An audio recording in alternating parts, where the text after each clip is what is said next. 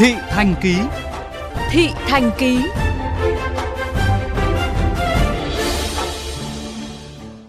Hiện nay, lượng rác thải sinh hoạt ở Việt Nam lên tới 27 triệu tấn một năm. Mỗi người dân đô thị thải ra 1,6 kg rác một ngày. Riêng thành phố Hồ Chí Minh, mỗi ngày có khoảng 9.200 tấn rác thải, tương đương với hơn 3 triệu tấn rác thải mỗi năm. Đây là con số rất đáng suy ngẫm và có bao giờ chúng ta tự hỏi, vậy lượng rác thải sinh hoạt khổng lồ đó sẽ đi về đâu và được xử lý và quản lý như thế nào? Những bất cập trong quản lý chất thải rắn sinh hoạt tại thành phố hơn 10 triệu dân sẽ được phóng viên Mai Ngọc đề cập ngay sau đây.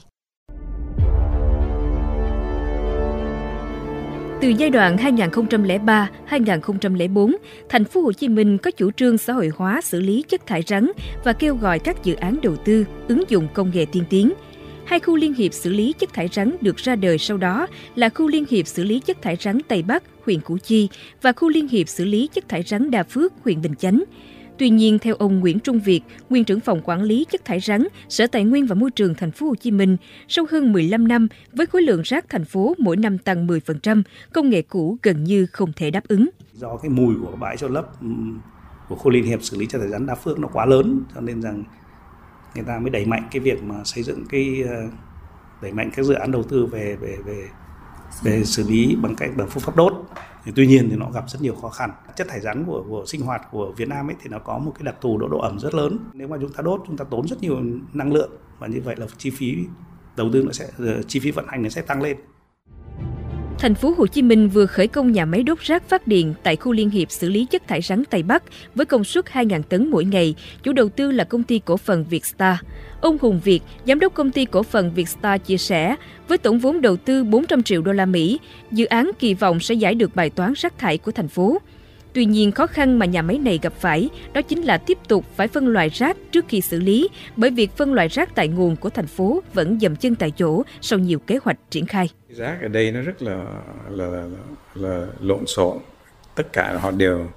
đưa vào với nhau hết, nó không có được phân loại. Cho nên những cái nhà máy mà xử lý như nhà máy của tôi đó,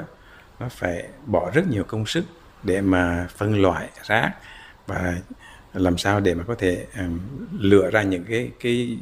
um, thành phần có thể giải quyết có thể tái chế được và những thành phần mình phải bỏ đi. Mục tiêu của các nhà máy theo công nghệ hiện đại là xử lý rác làm phân compost phục vụ trong nông nghiệp, nhưng làm compost chỉ áp dụng được cho chất thải rắn thực phẩm, còn lại các chất như nhựa, cao su, ni lông thì phải trải qua công nghệ tái chế. Trong khi đó, theo ông Nguyễn Trung Việt, các nhà máy tái chế xử lý rác chưa đạt chỉ tiêu công nghệ, tỷ lệ tái chế chỉ đạt 40%, còn lại là chôn lấp, đốt tiêu hủy. Ngoài ra, chi phí là vấn đề cũng cần phải tính đến. Hiện nay mà mỗi dự án như vậy 400 triệu đô thì